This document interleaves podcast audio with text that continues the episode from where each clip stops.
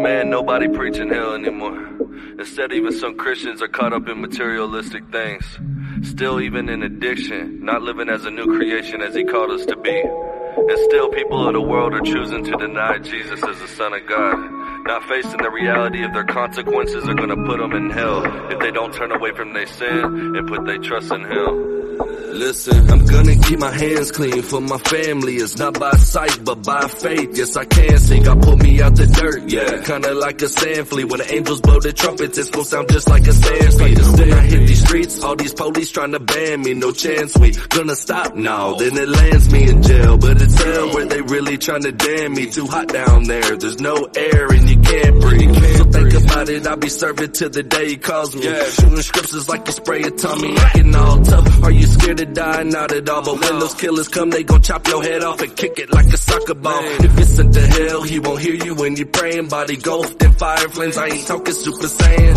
I'ma tell the truth. You don't hear me when I say it. Body ghost and fire flames. I ain't talking super saiyan. Nah. Welcome to the lake where the flames never quench and the worm never dies and iniquity leaves a stench. A place that's been prepared for the prideful one causing problems. Hey, Satan and his angels who wait the day of the fallen. Hey, welcome to the lake. I promise you can't escape when murder was filled with hate for those who gave up their faith. A place that's been prepared for those who reject the gospel. For some, I know the outcome will be awful. You sure that what you want?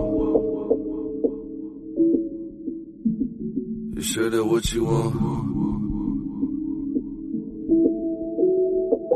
You said that what you want? You said that what you want? You sure that what you want? You sure that what you want? Yeah. I do it for the people calling for help. Messed up, now they stuck and they locked in a cell. You do it for the kingdom, you don't got to rebel. You get that of views, I don't want it all to myself. So is that, is that your Bible that I saw on the shelf? You fall, we all do, so don't crawl in the shell. I Saul, now I'm Paul and I'm called to be felt on the beat. Got Jesus and no longer by myself in the streets. I said it being beaten. God let me in the ring and throwing jabs at the devil. He's already been defeated. I am strong, I am better. Yes, I do believe in Jesus. Devil's not on God's level. Don't believe me, go and read it. Ain't humble on the right track, no hustle in them dime sacks. Service Satan, you're gonna get your life jacked. Turn to Jesus and I promise he can get your life back. All you gotta do is believe and receive your sight back. Welcome to the lake where the flames never quench and the worm never dies and iniquity leaves a stench. A place that's been prepared for the prideful one causing problems. Hey, Satan and his angels who wait the day of the fallen. Hey, welcome to the lake. I promise you can't escape when murder was filled with hate for those who gave up their faith. A place that's been prepared for those who reject the gospel. For some, I know the outcome will be awful. You sure that what you want? If anybody that's listening to this track, man, you feel like this song's calling to you right now. Feel like the Lord's calling to you. Just say, Father God, Lord, I ain't where I'm supposed to be. I've been living in sin. I haven't realized I didn't think things through. I didn't realize I was a new creation. Thought I was just a better person when I came to you. But you said all things are new. And the past is the past. Lord, I'm gonna hold on to my crown of victory and I ain't giving it away. I choose today to serve you. In Jesus' name. Amen.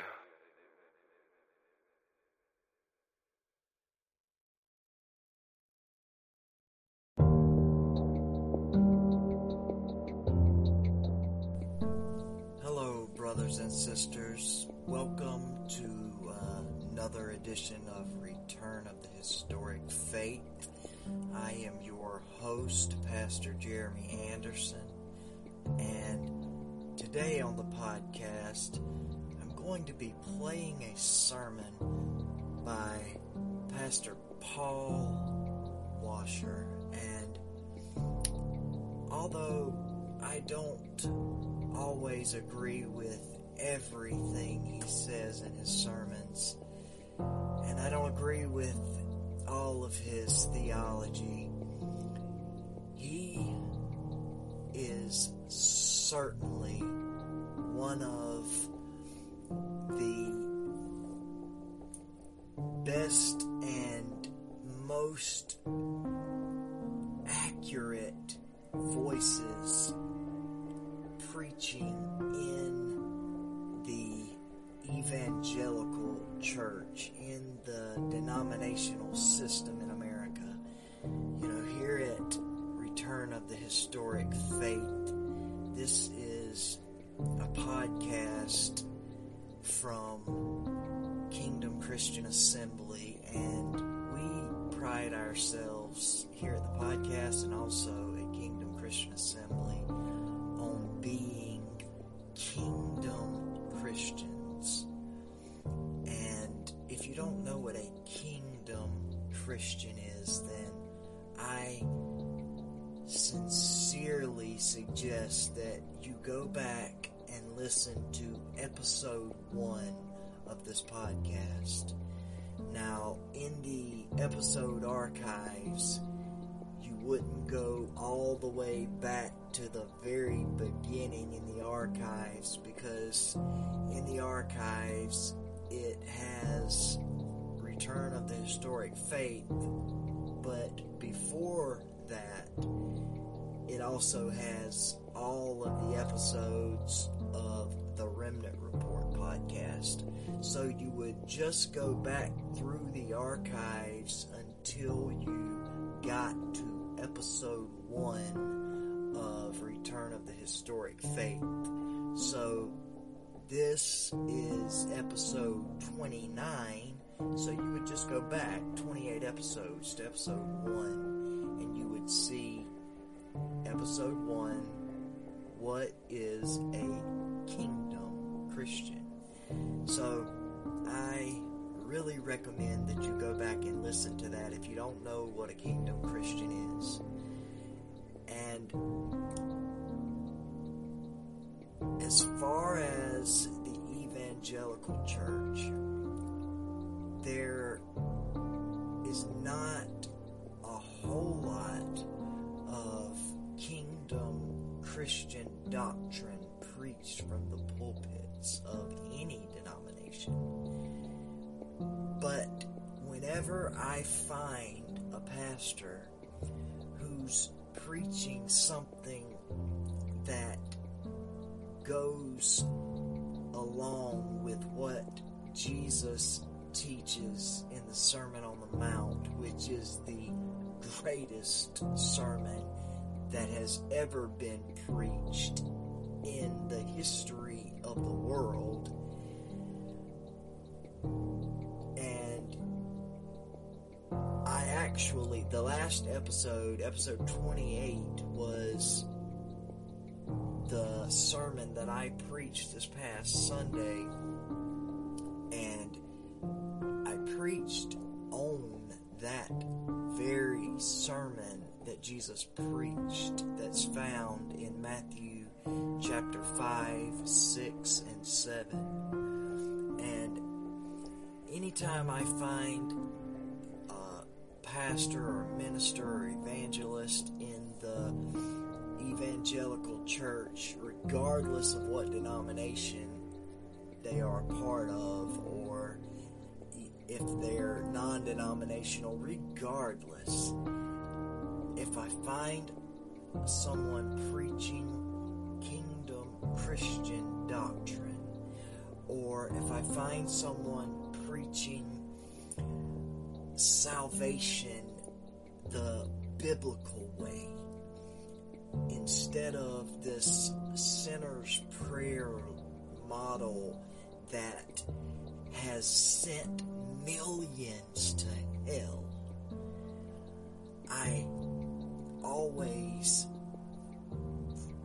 find as much as I can from that pastor and I try to find out as much about them as possible. And it hasn't been all that long that I have known who uh, Pastor Washer was. I found him about a year ago and I've listened to quite a few of his sermons since then. And, you know, he has his critics like every pastor does, every evangelist does, every revivalist does, every preacher, especially preacher of righteousness, is going to have their critics. And there are some who, who don't like what he preaches, but that's because he preaches genuine repentance. That salvation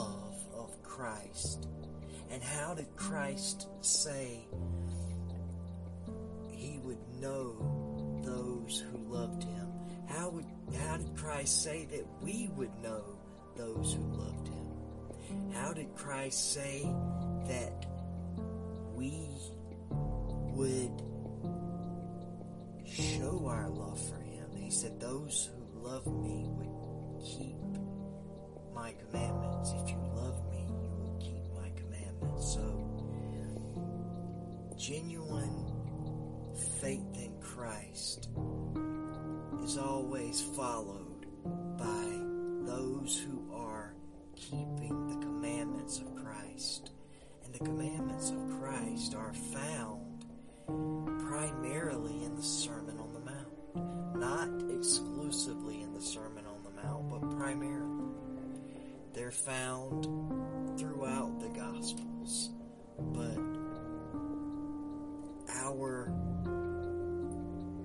Constitution as citizens of the kingdom of heaven, citizens of New Jerusalem, our Constitution and our laws, if you will, are the commandments of Jesus Christ. And they start in the Sermon on the Mount. And I didn't mean to get off on a rabbit trail or get up on a soapbox. I just wanted to point out that this sermon from Paul Washer is one of many that I've heard him preach that is very, very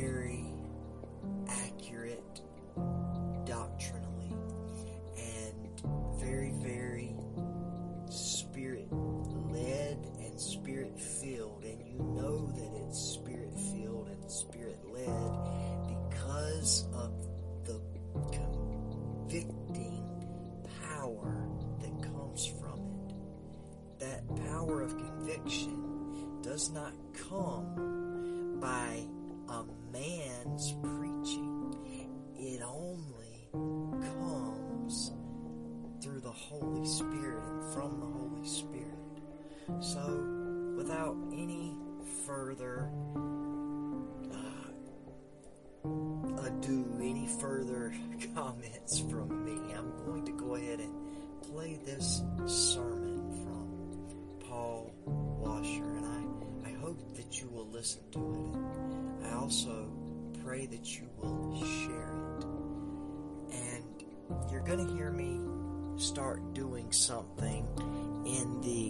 opening comments of each episode of the podcast from now on, and there's a reason for that.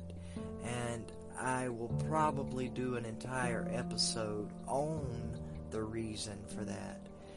But what I'm going to be doing in the opening remarks and comments of the podcast from now on is just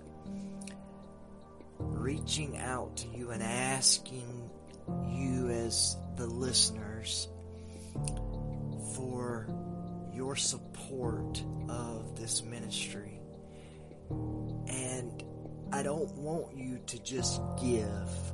I want you to pray about it because I only want people to give that the Holy Spirit leads to give because I don't want anything to be from anywhere but the will of God. And that includes any financial contributions that come to this ministry. I'm asking for your financial support because I've prayed a lot about it and Kingdom Christian Assembly as a whole, the church, as well as all of the ministries and outreach programs involved and from the church, such as this podcast, are all funded completely by you guys. Those who listen to the podcast, those who listen and watch the services on Sunday, those who are in attendance, but there aren't very many who are actually physically in attendance. There's usually about 10 at the most, and at least three or four of those 10 are my family. And there's not always 10, that's just the maximum that's ever been in personal attendance, physical attendance. People watch on the website, on YouTube, they listen the podcast when I put the, the sermons up on the episodes. And we are not a 501c3 church. We are not affiliated with any denomination. We do not ever take up tithes, and we never will.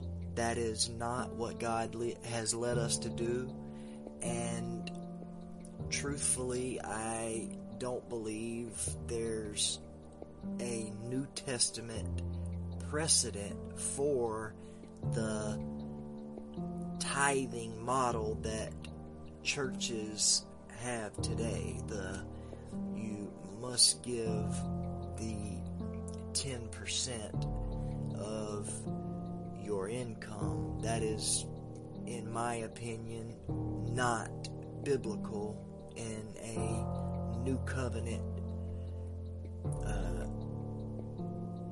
fashion in the way that the church does it today. However, I do believe that we are supposed to support the church financially and support the spreading of the gospel and the Great Commission. Because, friends, the truth of the matter is that it, it takes money to spread the gospel throughout the world. It, it does. It, it takes money to do anything worthwhile in this world today. You know, I am not paid at all whatsoever um, to preach, nor do I ever want to be paid to preach the gospel or to minister to the needs of a congregation. My congregation um, being the body of believers who come, whether they come physically or they come through the website or YouTube. I, I never, ever want to be paid for that, nor would I be paid for preaching the gospel or preaching the Word of God to edify believers in the congregation because I don't think that I should be. I don't. I truly don't believe that any pastor should be paid like a job. I do believe that we should support revivalists and evangelists that go and and uh, missionaries who go and spread the gospel to the lost around the country and around the world because if we don't support them financially, then who will? I mean, the world's not going to do it. The lost aren't going to do it. And without money, they can't go the places they need to go. They can't reach the people that need to be reached. And, you know, I, I have a lot of things that the Lord is leading me to do with this ministry, with other outreach programs through Kingdom Christian Assembly. We're also hopefully going to be going on a mission trip over to the Middle East in the fall if the Lord wills it and makes a way for us to go, but all of those things take money.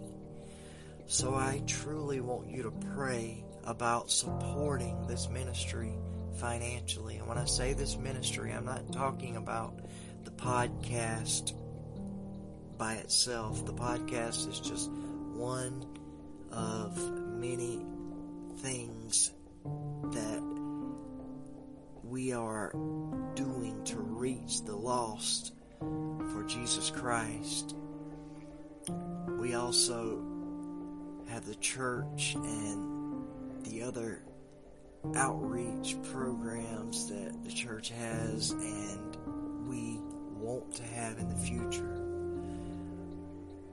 The way that you can give financially, if you're listening to this, there is always a link in the episodes of the podcast to support the podcast. There's a listener support button or link, and you can click on that and you can choose to give a, a one time gift. And I think there may even be an option to uh, support the ministry monthly, but I'm not sure about that. But I know that there's an option to give a one time gift. And, you know, it doesn't matter how much you give, it doesn't matter if you give $1 or $5 or $10. It doesn't matter how much you give as long as you're giving as you are led by the Holy Spirit. If you have taken this before God in prayer and He's led you to support this ministry, then that's what you should do. And the amount that you should give should be based on prayer as well, based on what God is leading you to give. And as long as you are obedient to what God is leading you to do, no matter if it is uh, giving to this ministry or if it's going into the ministry yourself or whatever God leads you to do, as long as you are obedient to the will of God, then you'll be blessed for it. I'm not talking some ridiculous uh, word of faith, prosperity, gospel nonsense of, you know, sow your seed and it will be returned to you however many fold. No, that's unbiblical and it's a lie that men have made up to steal money from people.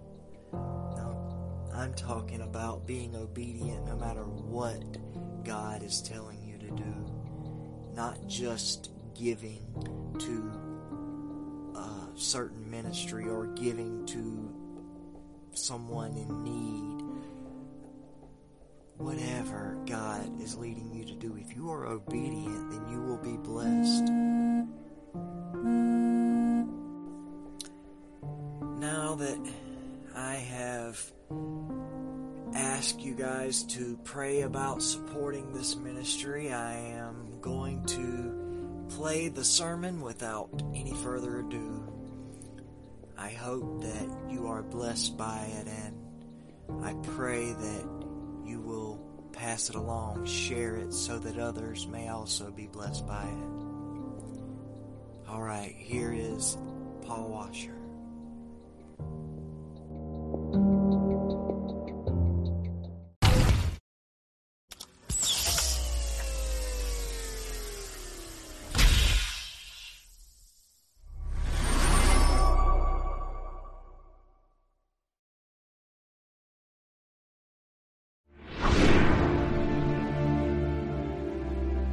I'm going to preach a message tonight that has angered many, many, many churchmen. It has angered many of the older people, has a- angered many of the youth. Many of the youth that I've preached this to have become fiercely angry. But the people that have become most angry at hearing this message have been the parents of youth. I have found that there is something quite amazing among parents. That if they can get some sort of acclaim out of their children, that, that they profess faith in Jesus Christ, that they seem to hold on to that, and it gives them assurance and joy. And it seems that they're bothered anytime someone would come and uh, question that claim.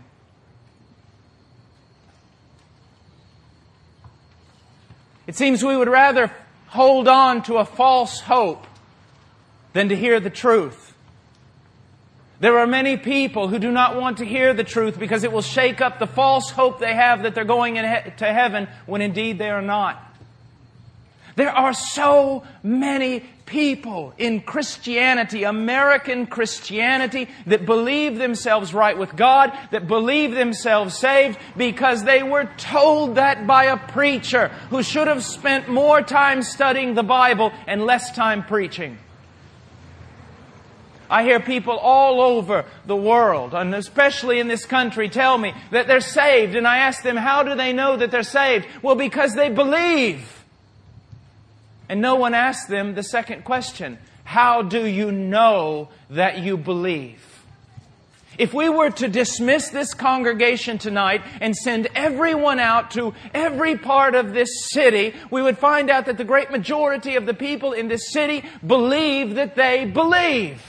And we know that's not true. If we were to go to taverns and crack houses tonight, if we were to go to casinos anywhere in this world, we would find people who believe that they believe. And the question is, how can we be sure that we believe when so many people say they believe and we know they don't? In America, we have combined two doctrines and we have lost both of them. There are two very important doctrines in the Christian faith. The first one is commonly called, a name I do not like, but I will use here tonight, the security of the believer. That every person who has truly believed in Jesus Christ is born again and they are secure. The very God who saved them will keep them saved. Security of the believer. But there's another doctrine of which we do not hear much about. It's not just the doctrine of security, but the doctrine of assurance. It is true that every true believer is kept by the power of God. That's the doctrine of security. But the doctrine of assurance is this. How can you be assured that you're a true believer? How can you know that you are a true believer? I've had people tell me, well, I just know that I know. I tell them there's a way that seems right unto men. It leads to death. I've heard people tell me, well, I know in my heart of hearts that I am saved. The Bible says that the heart is deceitfully wicked. It goes beyond knowledge in its wickedness. So do you really want to trust a mind that is faulty? Do you really want to trust a heart that can be wicked? I've even heard people tell me, well, I know I'm saved because the preacher told me I'm saved. And since when did men have such authority? And then, the worst of all, I know I'm saved because I have walked with God. My dear friend, let me tell you this. If you are not walking with God now, you can have no assurance that you have ever been saved. We are not teaching here tonight that if you walk with God and you're saved and then you stop walking with God, that you lose your salvation. What we're telling you is this. We have assurance that we have come to know Him not just because one time we repented, but we are continuing to repent today. And it is not just that at one time we believed, but that we are continuing to believe today. And it is not just that one time we walked with Him, we continue to walk with Him today because He who began a good work will finish it.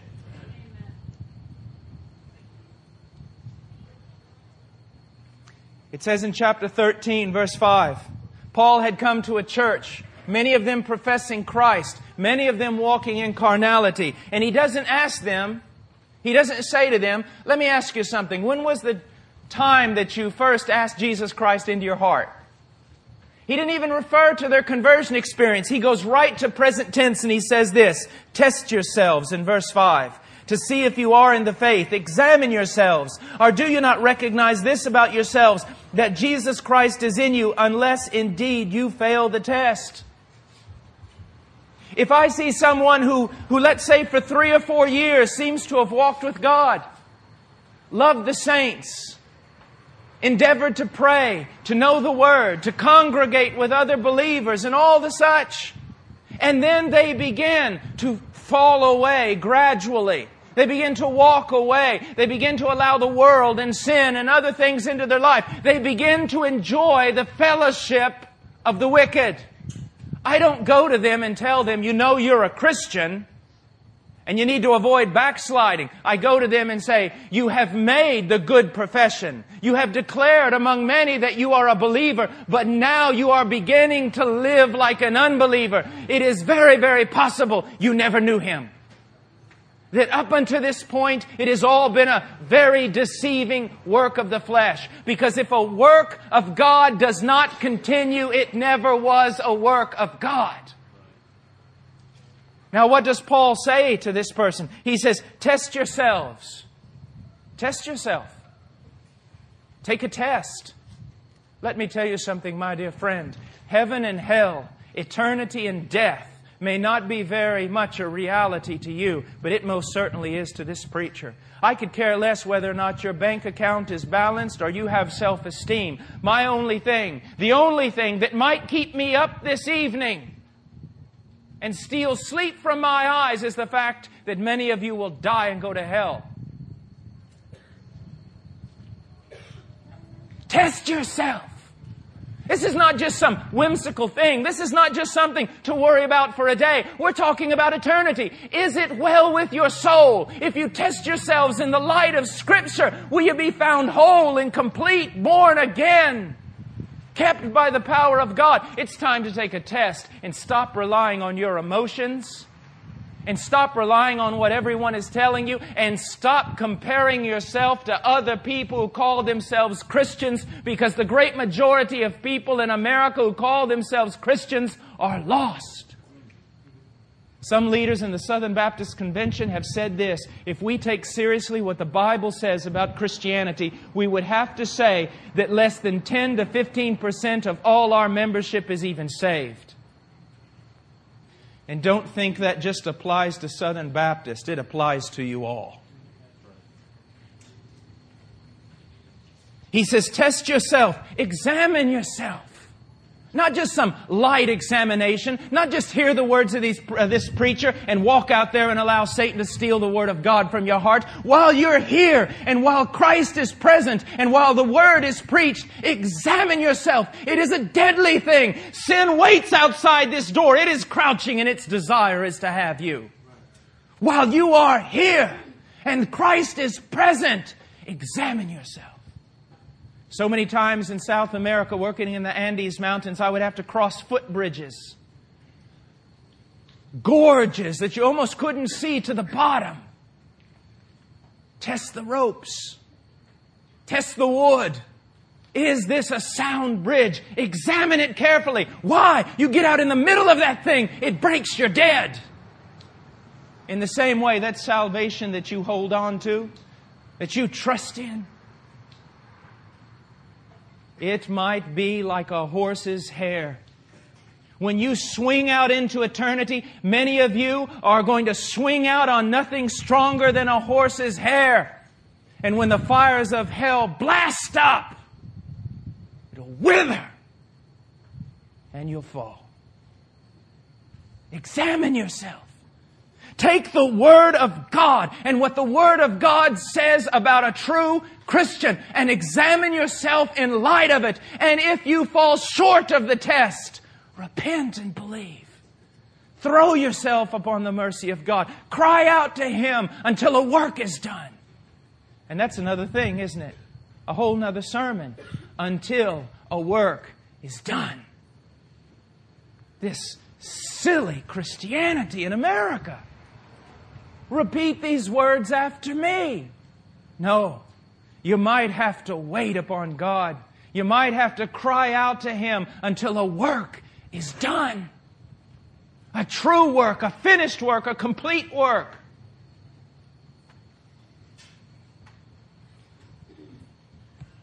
How can we take a test? How can we test our lives? How can you test yourself tonight to see whether or not you truly are a Christian? Well, we just have to go to the Word of God to do that. Go to 1 John chapter 5. 1 John chapter 5 verse 13. John gives us the reason in his gospel. In, in John chapter 20 verse 31, he tells us why he writes his gospel. He writes his gospel so that men might believe that Jesus is the Son of God, that He's the Christ, that they might have eternal life. Why does he write his epistle? He tells us here in 1 John chapter 5 verse 13, these things, this epistle, I have written to you who believe in the name of the Son of God, those of you who profess Christ. Why? That you may know that you have eternal life. You want to know whether or not you're born again? Read the book of 1 John. Because the book of 1 John is made up of a series of tests. And we're going to take those tests this evening. And I pray to God that God gives you ears to hear.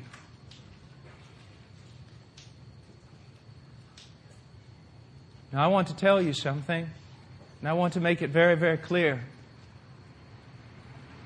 Do not listen to your heart.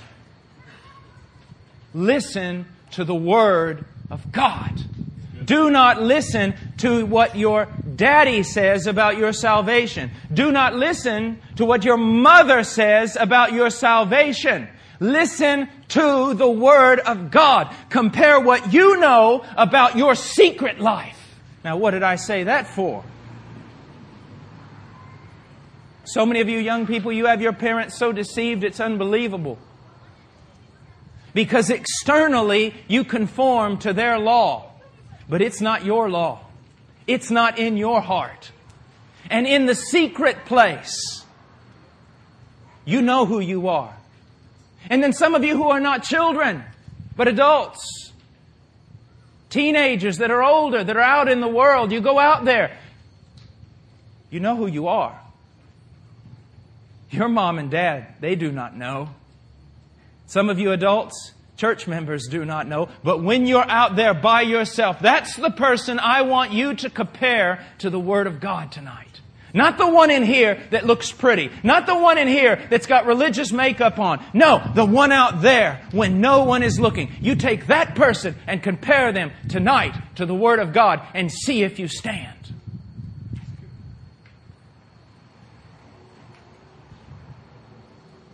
See if you stand. You say, Brother Paul, you seem quite intense tonight. How would you expect me to be if a train, a slow moving train, was going across our path, and to see my little boy just inches from the wheel, would you expect for me to whisper in his ear, Back up, boy? Would you expect for me just to not even make a commotion, but kind of motion with my hand? Or would you expect me to scream out, No! How would you expect me to preach about these things? Let's take that secret life of yours and compare it to the Word of God. John chapter 1, verse 5. This is the message which we have heard from him and announced to you that God is light and in him there is no darkness at all. What does that mean? As in all the writings of John, he leaves things open. He leaves things open. I believe that as you look through this text, you will find out that there are two things John is saying. First of all, whenever we're talking about light, and we see this in John chapter 3, we're talking about holiness, righteousness. God is a holy God. He is a righteous God, has no sin, no flaw, no shadow, no speck of immorality in him. God cannot be tempted. You can be tempted because there's still an element of evil in you that is drawn to evil. God has no evil in him. Evil cannot draw him. He disdains it. He despises it. He's holy. But that's not, I think, John's primary meaning here. John is dealing with a group of false teachers who basically are telling everybody that God is a very dark and shadowy and hidden figure, and that knowledge about God is esoteric, it is hidden and dark, and only some people know it. And I believe that John is contradicting these false prophets, and he is saying this, and you listen very carefully. This is what he is saying. He's saying, God is light. And he means this God has revealed to us who He is, and He has revealed to us His will. He has made it very clear. Now, let me just say something about how that would change everything in America if the media truly believed that. What kind of God do we have in America? What is the God of the politician in America? It's this kind of God. It's the God you can pray to, but you cannot define who He is. It's the God you can talk about in a political speech, but you cannot define what His will is. And that's a good God to have. Why? Because you're no longer accountable to a God like that. You don't know who He is and you don't know what He wants. So you just do whatever your carnal, wicked heart wants to do. That's a very convenient God. And that's the kind of God some supposed Christians have. But John counters that and he says this No, my friend, God has told you exactly who He is. And God has told you exactly what He requires of thee, O oh man. He's not a hidden God. Now, learning that, let's go to the next verse. He says this If we say we have fellowship with Him, what does that mean? If we say that we are saved, it's exactly what it means. If we say that we know Him, if we say that we abide in Him. For so many years in America, because of a certain seminary that has propagated this, we have been taught and led to believe that First John is talking about the difference between a Christian who walks in communion with God or a Christian that does not walk in communion with God. They take this text to, to mean that if we say that we know Him, if we say that we know Him, if we say that we know Him and yet walk in darkness, we're just a confused Christian. That's not what this text means. What this text is saying is this.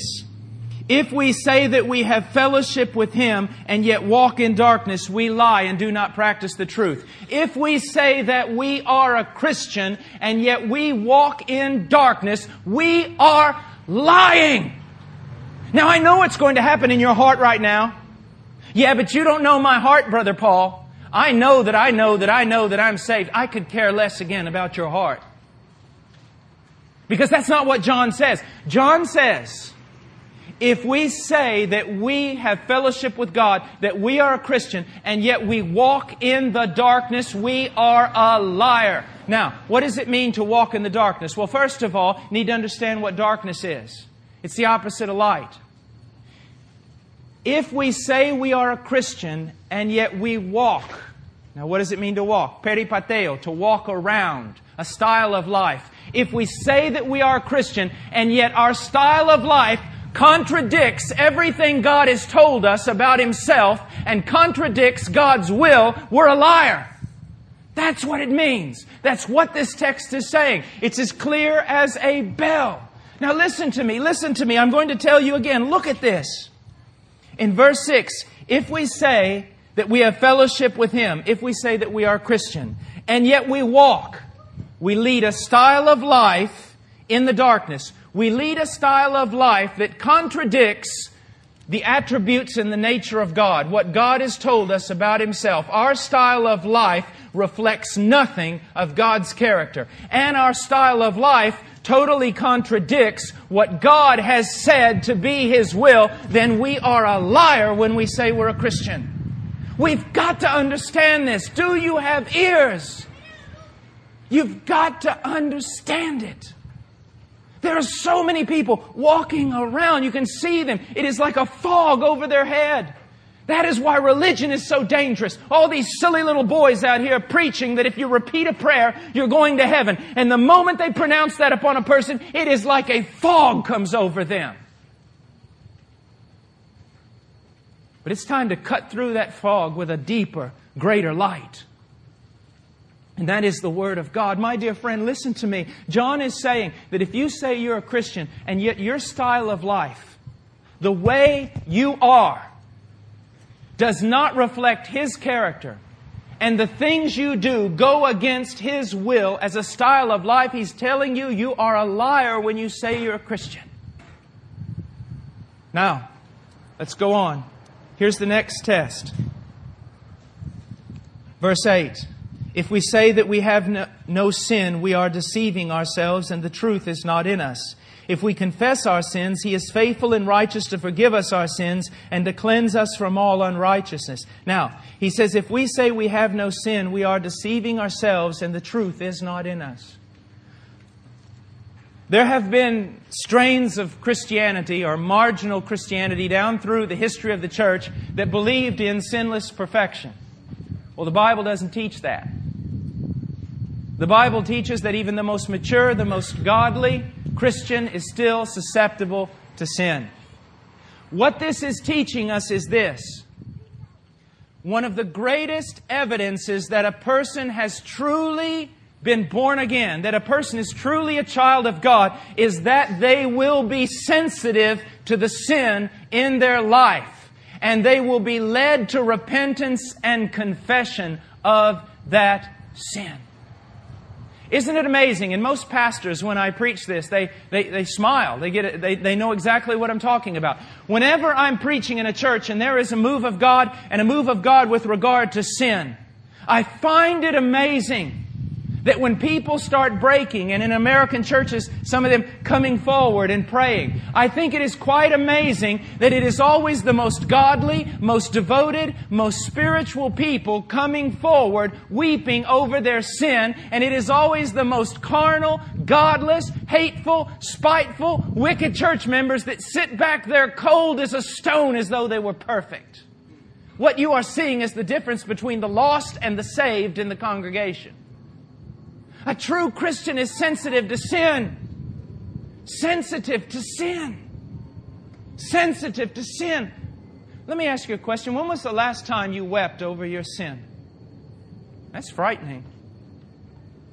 When was the last time you were broken over your sin? That's frightening. Some of you don't even know what I'm talking about.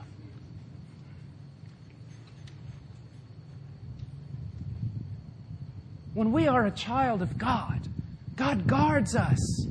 He talks about his jealous love for Israel. Is it not greater for the church?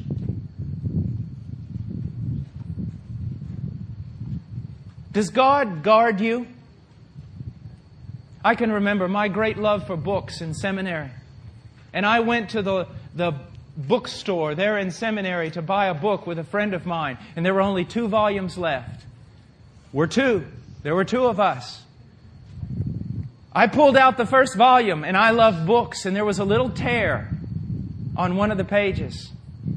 I swapped books with him. I gave him that book and pulled out the other one. We go to the counter, we buy our books, I go home, the whole time as though I had murdered a man. As though I had murdered a man. And finally, praying, having to call him up, saying, I've got to talk to you. Well, what is it? You tell me over the phone. No, I can't tell you over the phone. I have got to meet you face to face. And, and, and then go before him weeping and ask forgiveness. Why? Because I'm pious? No! Because God guards His children. I see Christians and it's amazing to me. Brother Paul, come and preach for us. We want revival. And yet before they come to the meetings and after the meetings, they go home, sit in front of a television and watch all that filth. And they're not even sensitive to the sin of it.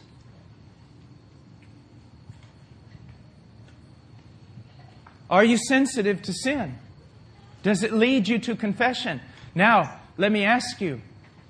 Some of you here, here's something you need to understand. Just recently, a man that I know was found in grievous, grievous sin. And someone said, How did a man like him fall into sin? And I said, He didn't fall into sin. No man falls into sin. He slid there like everyone else. Let me ask you, because some of you are maybe Christians and you need to hear a warning. Are you sliding into sin? Are you starting to do things now, gradually, gradually, that you would not have thought of doing a month ago? And little by little by little, you know what's going to happen? You keep going, it'll be evidence you're lost. God pulls you back, it'll be evidence you're saved. You say, Oh, Brother Paul, but you don't know me. I don't need to know you. I know the Word of God, and I know it's the same for every individual.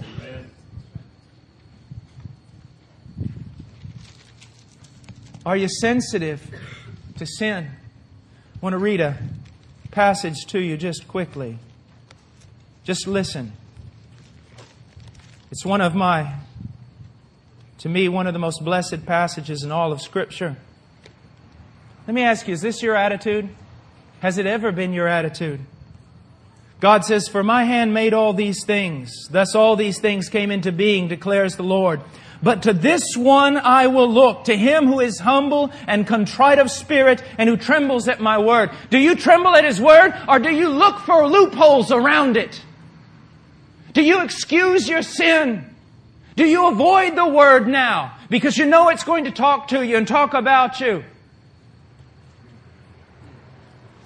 People come to me all the time and they say, Brother Paul, I have a new relationship with God. And I go to 1 John chapter 1 verse 8. I say, do you have a new relationship with sin? Because if you don't have a new relationship with sin, you don't have a new relationship with God.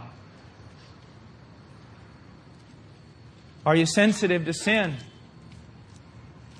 Now, third test is found in verse 3 of chapter 2. By this we know that we have come to know Him if we keep His commandments. Now listen to this. The one who says, I have come to know him and does not keep his commandments is a liar and the truth is not in him. Now let's look at this text. By this we know that we have come to know him. You know, in America, I tell you what, I was talking to a Scotsman a while back in Peru and he said, you Americans, your theology is 3,000 miles wide and a half inch deep. And he's right. Our gospel here is pathetic. Our evangelism borderlines on heresy. How do you know that you came to know? If you go to most pastors in this city right now and you say to them, I don't know whether or not I'm saved, this is the question they'll ask you. Was there ever a point in time in your life when you prayed and asked Jesus to come into your heart? If you say yes, they'll go, were you sincere? If you say I think so, they'll say, then you're saved and you need to stop the devil from bothering you. There's not a biblical bone in their brain.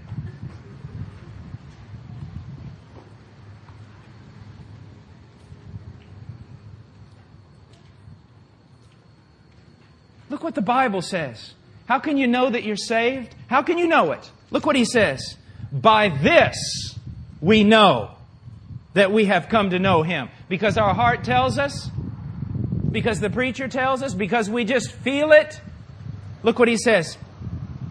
By this we know that we have come to know him if we keep his commandments. And that keep there is in present tense as well as many of the other things here in this text. And what he's saying, if we keep on keeping his commandments, we know that we know him. If we persevere in his commandments, we know that we know him. And then he goes on and says, the one whose opposite doesn't know him.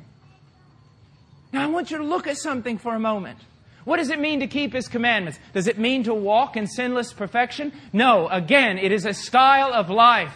If we were to take your life out and film it every day, 24 hours a day, would we see a style of life that desired to know God's commandments, desired to obey them, was growing in victory and obedience, and was also broken when it didn't obey? Would we see that in your life? You say, well, I kept the commandments before. You forget what he's saying. If you keep on keeping. Perseverance. Why perseverance? Because of the promises of God. He who began a good work and you will finish it. And if the work isn't finished, He didn't do it.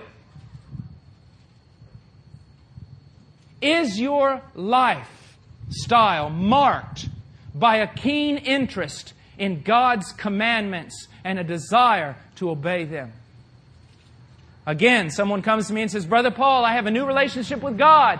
And I tell them, Do you have a new relationship with sin? Because if you don't have a new relationship with sin, you don't have a new relationship with God. And then I ask them, You've got a new relationship with God? Well, tell me, do you have a new relationship with His commands? Do you have a new relationship with His Word? Because if you don't have a new relationship with His Word, you don't have a new relationship with Him. Now look at verse 4.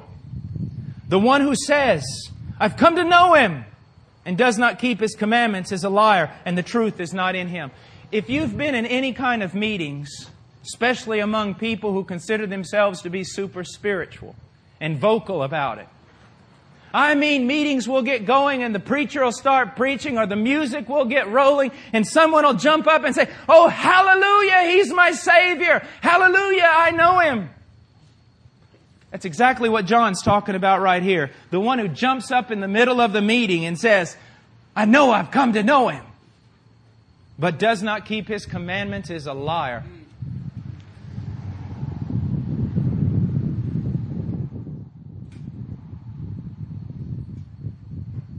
He's a liar. Now, again, look at this from the context. John is the apostle of love. There, there, Paul was known for his great mind, but I think John was known for his great love. And yet, this humble, broken apostle is laying down the verdict you are a liar. It's an amazing thing, isn't it? Now, goes on, let's go to another test. Verse 6 of chapter 2. The one who says he abides in him ought himself to walk in the same manner as he walked. The Christian ought to walk as Jesus walked. And you say, Brother Paul, you've gone too far now. Who can walk like Jesus walked? Well, let me give you an illustration to try to explain to you what I mean. When I was a little boy, my father was a very big man, very smart man. And like all little boys, I wanted to be just like him. Now up north, we had a, we raised cattle and raised quarter horses we get big snows. And my dad would come into my room at five in the morning, even when I was a little boy, and say, Paul boy, get up. No rest for the wicked. And when he said get up, you got up. And we would walk out there in the snow. And the one thing I can always remember doing is my father would take these big strides and leave these footprints in the snow. Now, I wanted to walk like my dad walked. And so I would try to stretch my legs out and put my foot in his footprint. And I would stretch my legs out. Now, you can imagine I was stretching out farther than I could ever go. You can imagine I looked ridiculous and you can imagine I fell down. But you will also know by looking at that picture that the greatest desire in my heart was to walk like he walked. You could tell looking at that little boy, he wanted to be like his dad even though sometimes he didn't look anything like him. Let me ask you, what's the greatest desire in your heart? Is your great desire to walk like He walked? To be like He was? Is that your great desire? Are you seeking to put your foot in His footprint? Listen to me, man. Listen to me, woman, because if you're not, be afraid. Reporter came up to me one time and he said, Why are you telling people to be afraid all the time? And I said, Because they ought to be afraid. Again, this is the test. This is the exam. If I were to look at your life, if I were to film the whole thing, would I see, since the supposed day of your conversion, this desire to walk like Him? Or do you desire to walk like everybody else? Do you desire to walk like the world and act like the world and talk like the world and fellowship with the world? Do you identify with the world? Or is it Jesus? Is it Jesus? We're not talking about whether or not you need to rededicate your life tonight. We're talking about whether or not you need to get saved. Now let's go on.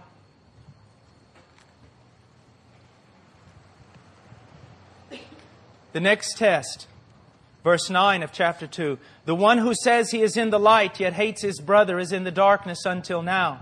The one who loves his brother abides in the light, and there is no cause for stumbling in him. But the one who hates his brother is in the darkness and walks in the darkness and does not know where he is going because the darkness has blinded his eyes. Now, brother here is not referring to the poor, even though we ought to love the poor. It's not referring to someone of another race, and I always thought that was a quite stupid statement, anyways, because there are not, there's no more than one race, folks. It's called human. Unless you got a Martian tucked in your pocket somewhere, there's only one race. And we're to love people of all different colors and, and cultures and all that. We know that. But that's not what he's talking about here. When he says brother, he's talking about believers. If you say that you know God and yet you do not love other believers in a real and practical way and desire fellowship with them, you're lost. Now, let me give you an example. You remember when Jesus said, I was in prison, you did not visit me. I was hungry, you did not feed me. I was naked, you did not clothe me. And, and guys who do prison ministries will always use that verse saying, we need to go into the prisons. That, well, we need to go in the prisons, but that verse doesn't really have anything to do with that. Unless there's Christians in there. What this verse is talking about, and I learned it quite well in Peru and in other third world countries. In some third world countries, my friend, listen to me. You get thrown into jail, you will starve to death unless every day somebody from the outside brings you food. You will. They do not provide food for you. You will die. Now, let's say that someone is thrown in prison, not for being a, an assassin or a thief, but they're thrown in prison in the time of the apostles for being a Christian. And they're locked away in there. Now, they're going to die. They're going to starve to death unless somebody else brings them food. Now that presents a problem because the authorities know anybody that brings this guy food has to be a Christian. And so the one who goes to take him food is in danger of being thrown in prison himself. That's what Jesus is talking about. A love so great that you would risk your own life to care for other brothers and sisters in Christ. Now, listen to me. Do you love to be with people who love to be with and talk about and worship and serve God? Or would you rather be with people who have nothing to do with God? Because you are demonstrating what you are. Like I said, I was raised on a farm. You do not see the chickens over there having a good time with the pigs. Chickens hang with chickens. Pigs do their own thing. It's their nature. You say, well, I'm a believer, but man, all my friends are, you know, they're. Yeah, I know. You're lost.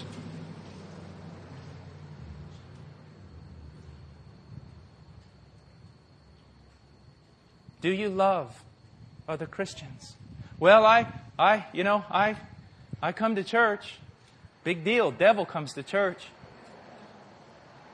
What do you do when you get here? What do you do outside here? Because the church isn't this tent it's not that building, it's the people. How many Christians are you serving? How many Christians are you reading the Bible with? How many Christians are you praying for? How many Christians are you loving? How many? I, have got a dear friend in, in my church back home and he knows I'm here in Texas for a little while. He's adopted my mother. He's cleaning up her place. He's mowing her yard. He's doing all sorts of things. Why? She's a believer. And because of the will of God, her son's being sent to Texas. So he's taking over. That's what I mean. That's what I mean. I've had both my hips replaced because of my bone are degenerating. You know how they got replaced? I was a missionary. I didn't have a dime. How am I going to get implants? How am I going to be operated on? A man in Austin, Texas, Stephen Whitlock III. Young guy, 32 years old, but a brilliant man. He walks into his Sunday school class one day at a church there in Austin, Texas. He hears people praying about a missionary who can hardly walk up in the Andes Mountains. He goes, Give me his name. He calls me. He says, Come. Come to Austin.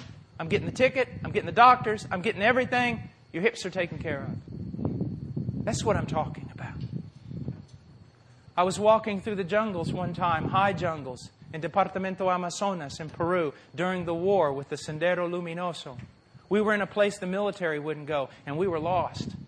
Me and another brother. And we were traveling through the night in the darkness. We'd smuggled ourselves up there in the back of grain trucks. And we were going to preach in a place because the believers were just depressed and tore apart and didn't know what to do, and everyone was making fun of them. We knew we had to go in there. And so we get lost, and we're going through the jungle, and finally we come upon this village. We walk in there, we don't know where to go. We don't know where to spend the night. We know that the terrorists can be absolutely everywhere. We know we could be a dead man. And Paco walks up to this, this person out on the streets like almost midnight and he goes, Hay hermanos por acá? Are there brothers through here? And someone said, That old lady over there. And an old Nazarene woman. We knock on the door. And I said, Soy pastor. She grabs both of us, pulls us in, shuts the door behind us, sticks us down in the basement, goes out, kills a chicken, fries up some yuca, everything you can imagine. She's feeding us. She's taking care of us. She's housing us. Could she get in trouble? Yes, she could. And then you say, Oh, I'm a Christian because I go to church. You got to be kidding me. That's love to you? You need a new definition. He said, Brother Paul, you're using satire. Read the prophets, they did the same. Some of this Christianity floating around America is worthy of making fun of. And it ought to be exposed. Do you love the people of God? You know, who are you with? Someone asked me, How did you know? Young guys always ask me, How did you know that, that Charo, your wife, was the woman for you. I It's really easy. I wanted to be with her. How'd you know you loved her? I just wanted to be with her. How do you know you love them? You just want to be with them and talk about Jesus. Talk about Jesus. Do you love? Now let's go on. There's much more here, but we need to continue on. I want to go through another test. Chapter 2, verse 15. Do not love the world nor the things in the world. If anyone loves the world, the love of the Father is not in him. Look at that. What is the world? Everything in this fallen age that contradicts the attributes and will of God. Everything that does not come forth from God and goes back to God in worship. That's the world. You say, well, I love, I love secular music. Let me just share something with you. I don't care. I'm not going to go there. This is what I'm going to tell you. It doesn't matter to me whether it's secular or Christian. My question is, what's being said in those words? Because if what's being said in those words contradicts the will of God, you're violating His will and you're loving it. You say, well, I, you know, and, and the adults here are probably going, amen. Okay, let's talk about your television. You watch things. You expect God to move.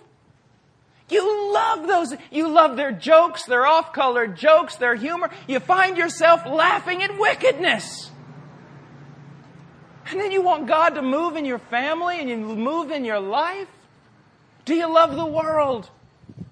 My dear friend, yesterday I was nine years old. Today I am 43. Tomorrow I will be 90. Life is a vapor. It is fleeting. Everything will die. All will pass away. We are to love the things of God, the things that are eternal. And one of the signs of a Christian is that they are not entrapped are enslaved to the things of this present evil age, but they are set free to see Christ in His glory and follow Him and follow hard after Him.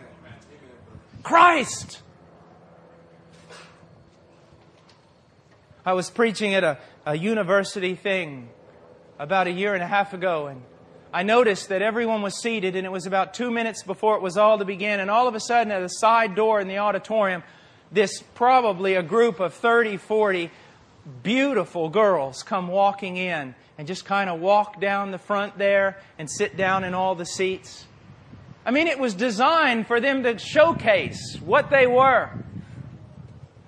I looked at all of them and I said, Young women, I said, let me give you a little bit of advice. I can see, I'm a man. Many of you are very, very, very, very beautiful. One day, all of you are going to be terribly, terribly ugly.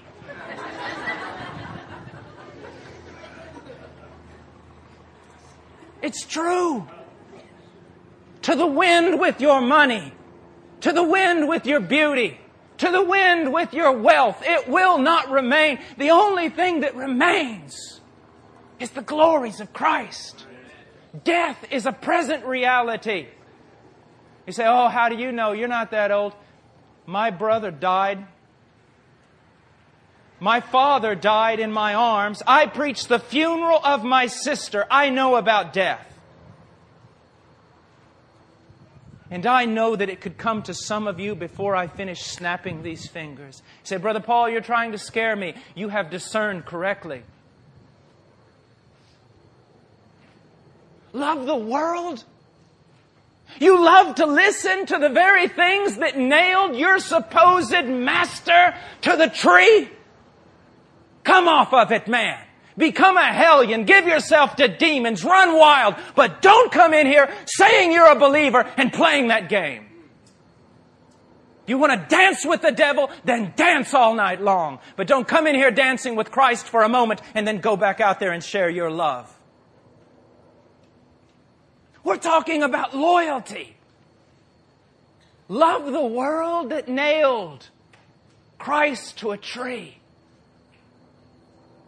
Many of you, just by professing faith in Christ, you crucify again the Son of God.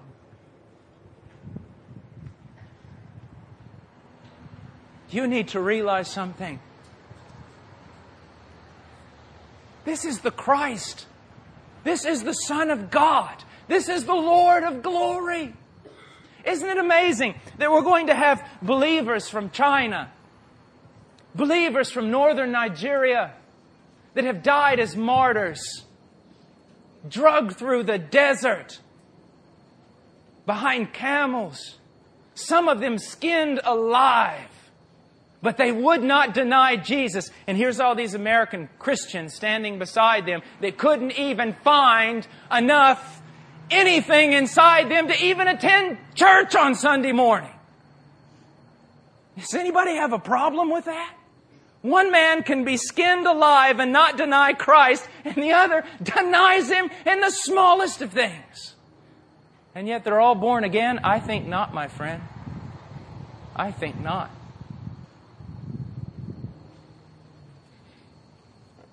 If you love the world, look at verse 16. For all that is in the world, the lust of the flesh, the lust of the eyes, and the boastful pride of life, it is not from the Father, but from the world.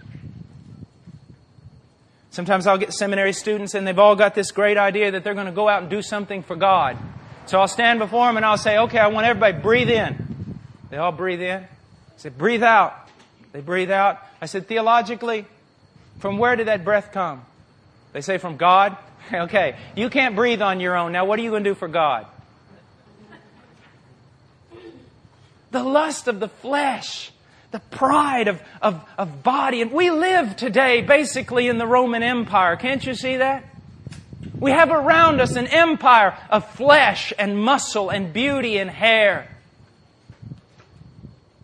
And it'll all rot in a tomb.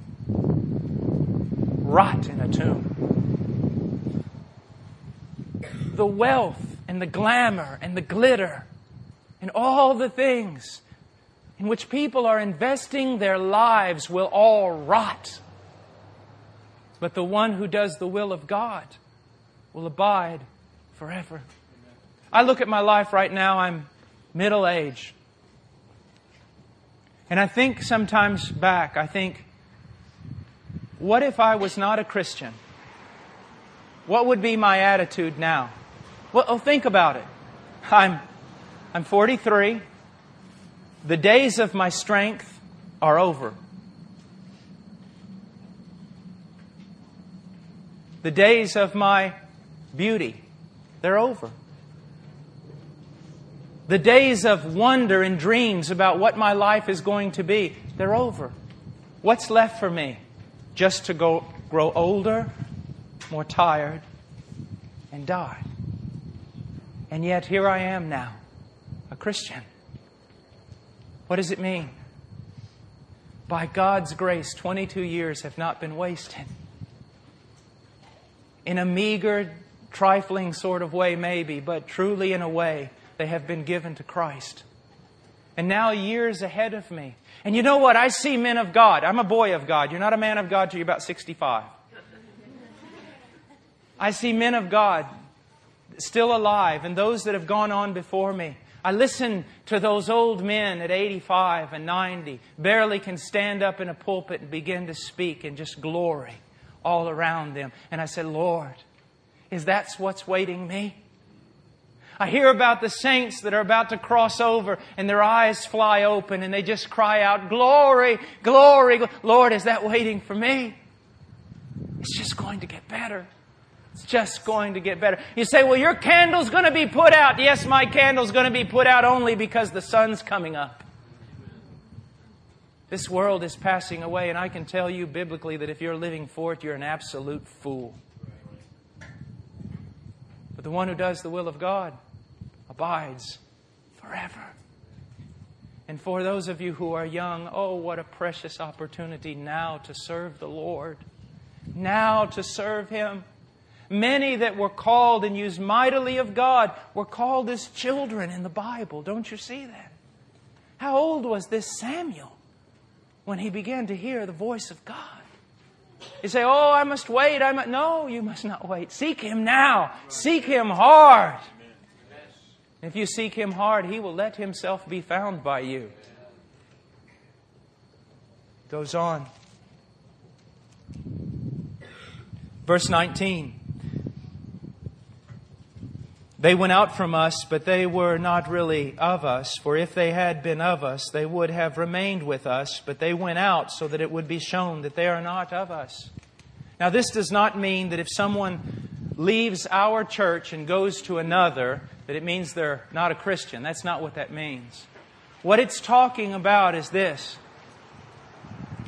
the true Christian who enters into biblical, historical Christianity and then leaves might go into some new stuff, new Christianity, new teachings. They're rampant, they're everywhere. Every wind of doctrine leaves what is known as basic, historic Christianity to go follow after some new stuff that has very little to do with Scripture and nothing to do with biblical history.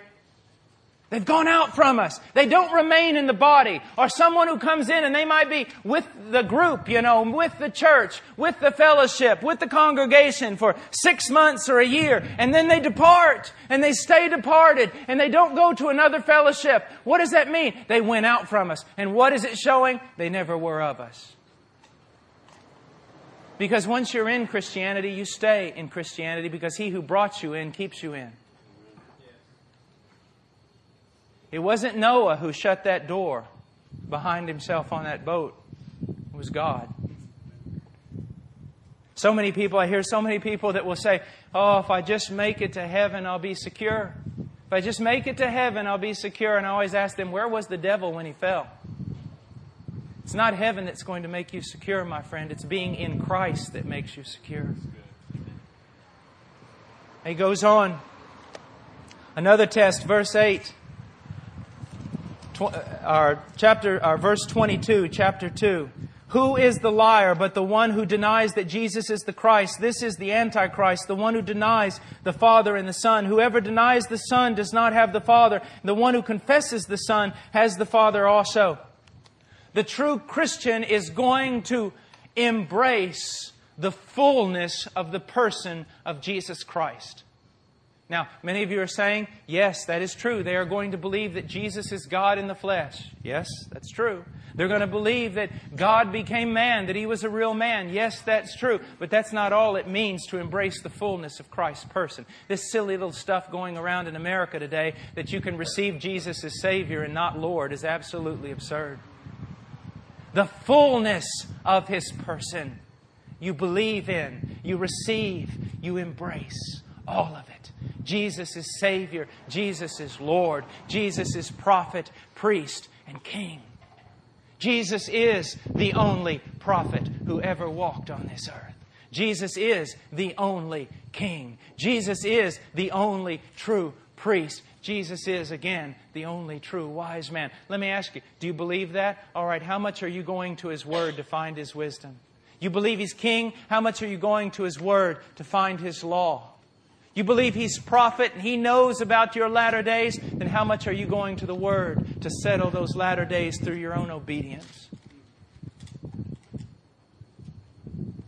Now, finally, look in verse 9. Or, I'm sorry, verse 29 of chapter 2. If you know that he is righteous, you know that everyone who practices righteousness is born of God. Now, what is righteousness? Everything that conforms, everything that conforms to the nature and law of God. Do you practice righteousness? If we were to look at your life, are you practicing God's wisdom, God's word, God's precepts? Are you? Is it a practice in your life, or are you departing from it?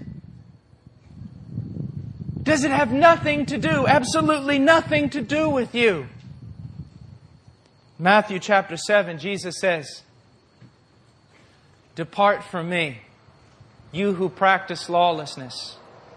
And that's one of the most terrifying statements in the Bible for American Christianity because basically what he's saying is this Depart from me, those of you who claim to be my disciples, and yet you lived as though I never gave you a law to obey. I just described most of what's called the church in America today. I'm a disciple. What's your relationship to His Word? I know Him. What's your relationship to His Word? Are you seeking to know His wisdom, His precepts, His commands, and to practice them? Is it a part of your life? Now, let me tell you something. Something that I think legalism is death. Let me tell you that. I think it is. I think it's death. But I want to tell you something. The Bible tells us what we can think about and what we cannot think about. Do you know those commands? And are you practicing them?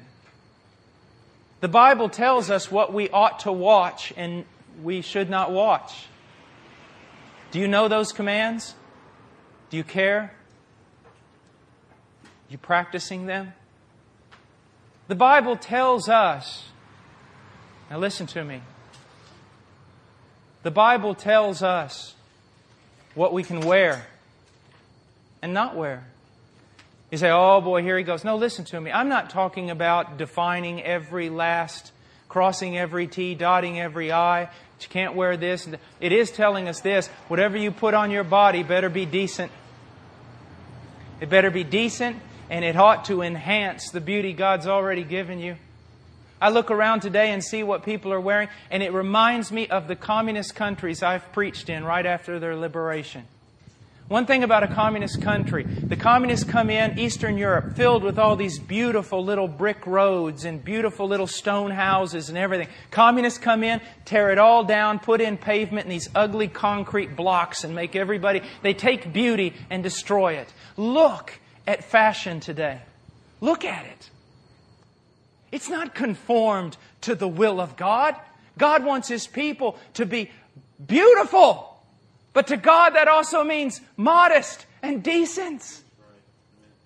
But He wants them beautiful. He wants them full of life, full of color. He wants them to be a beautiful people. But what do we see? Grunge.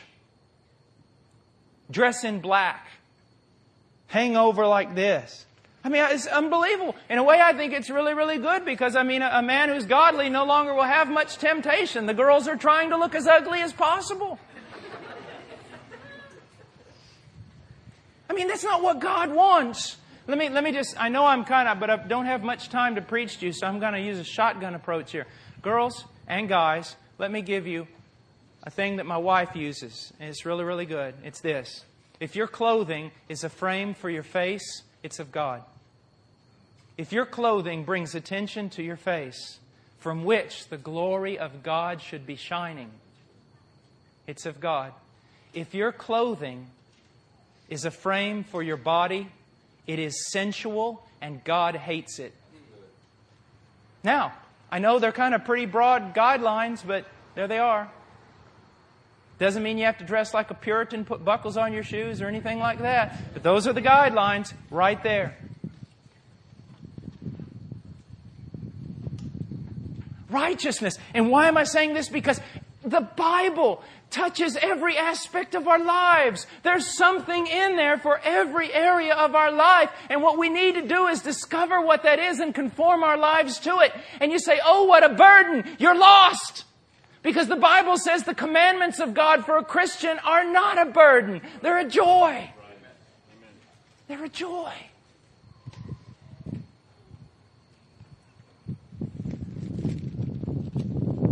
Verse 3 of chapter 3. Everyone who has this hope fixed on himself, fixed on him, purifies himself just as he is pure. Now look at this.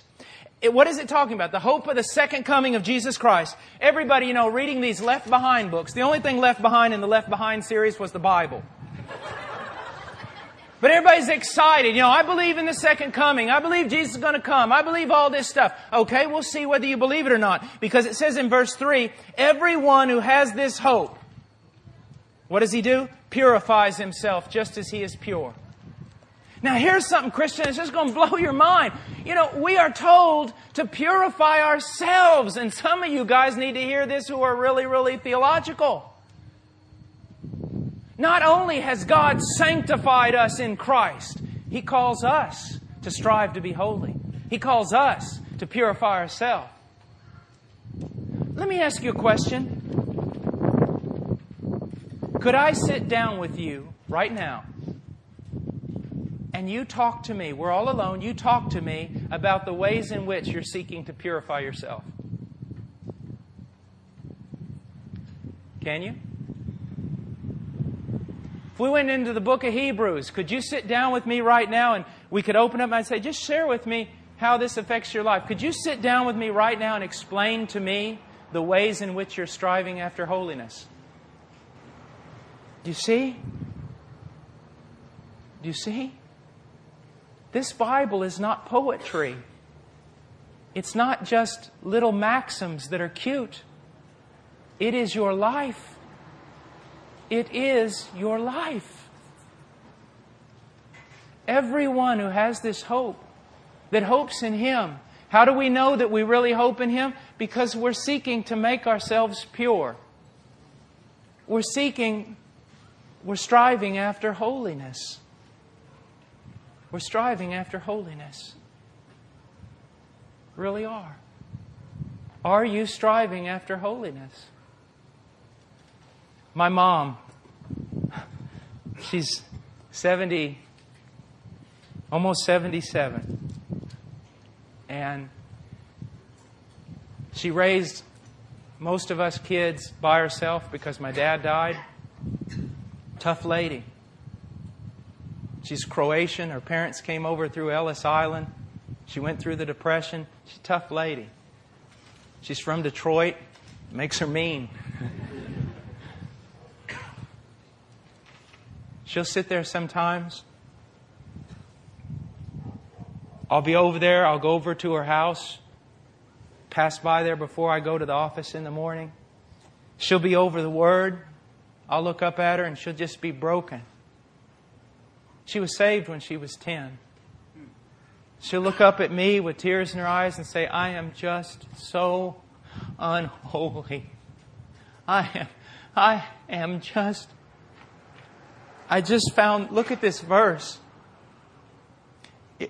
God's telling me my mouth, my tongue. I, I spoke out of turn the other night. I got to go back and, and ask, ask my sister to forgive me. I'm going, oh, Mom. She goes, Sometimes I don't even think I'm saved. I said, Mom, this is the evidence that you are. All these years of walking with Christ and yet still there, striving to be holy. Yes, resting, resting in the finished work of Christ, yes, but striving to be holy, to be righteous. Everyone who has this hope is going to do that.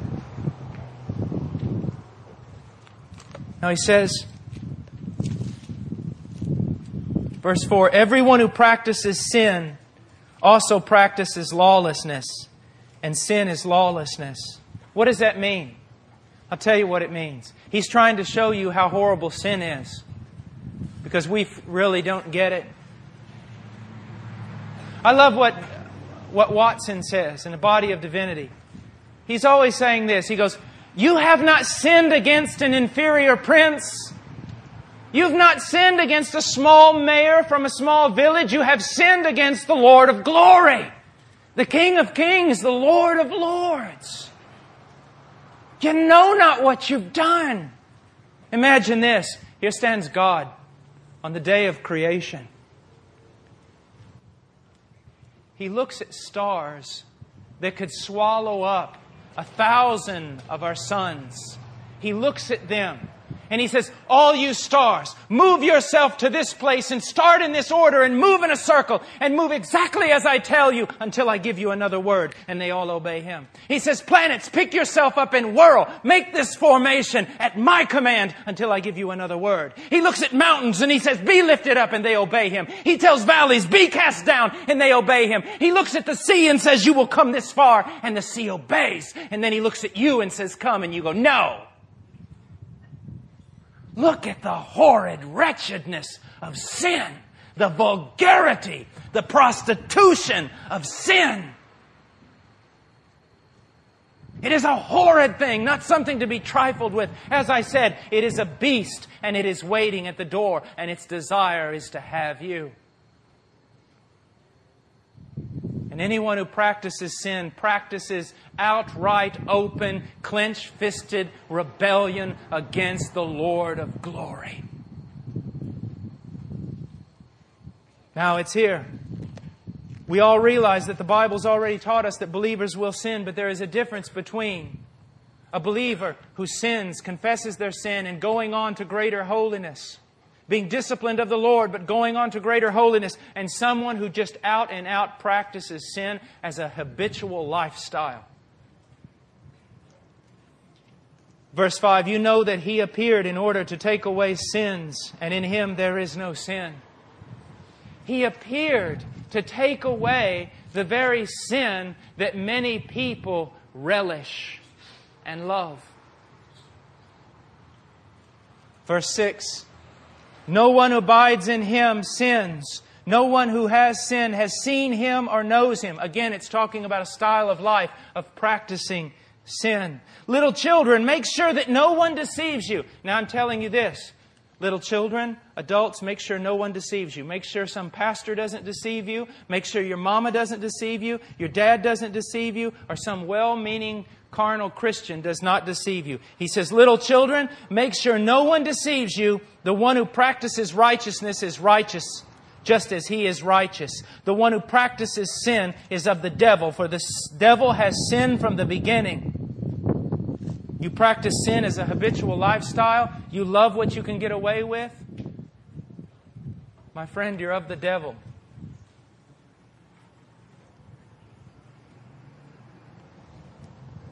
Now,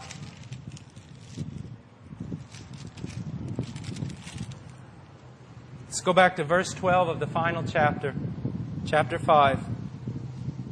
The last test. There's many more, but we don't have time this evening. He who has the Son has life. He who does not have the Son of God does not have life. My hope is built on nothing less than Jesus. Jesus. Know, it's a very, it's almost absurd to ask this question.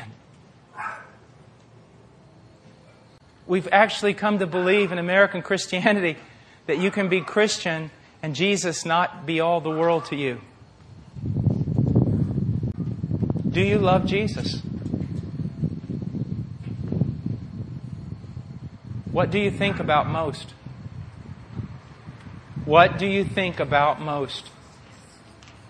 I know men who love the ministry more than they love Jesus. I know men who love the Bible more than they love Jesus.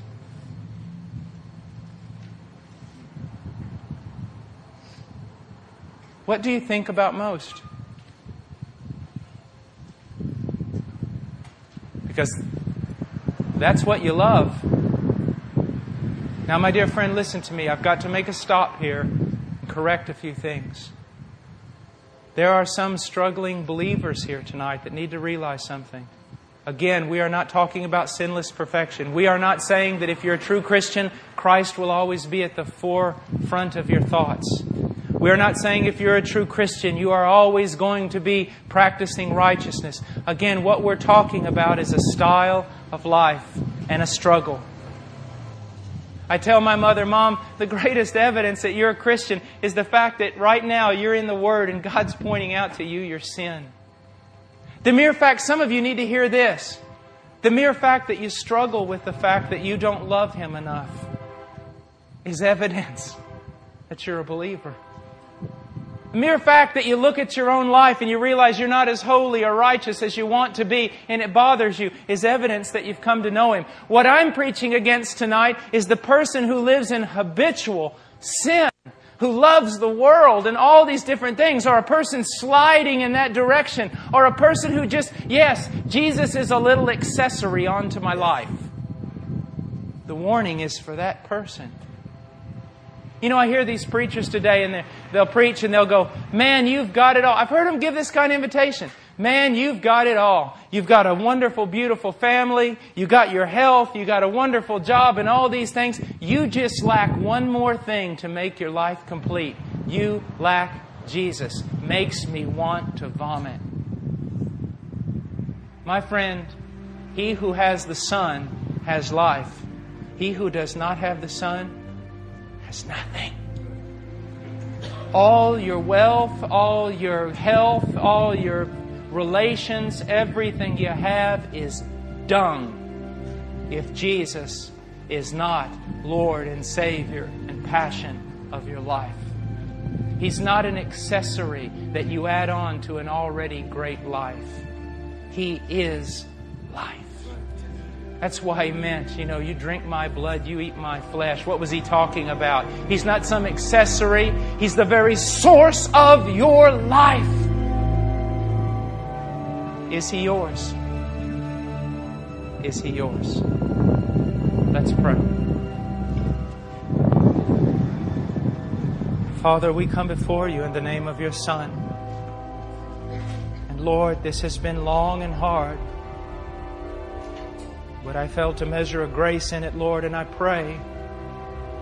I pray, dear Lord, that you would work in the hearts of people, that you would save, that you would convert, and that, Lord, even some of your people who may have been sliding into the things of the world, that this has been used as discipline to turn them. To others, Lord, who believe themselves saved, that this has been used to show them they are not saved. And to struggling believers, that it has been used to show them that assuredly they are believers. God, use your word to do many more things than what we could ever think or believe. In Jesus' name, amen.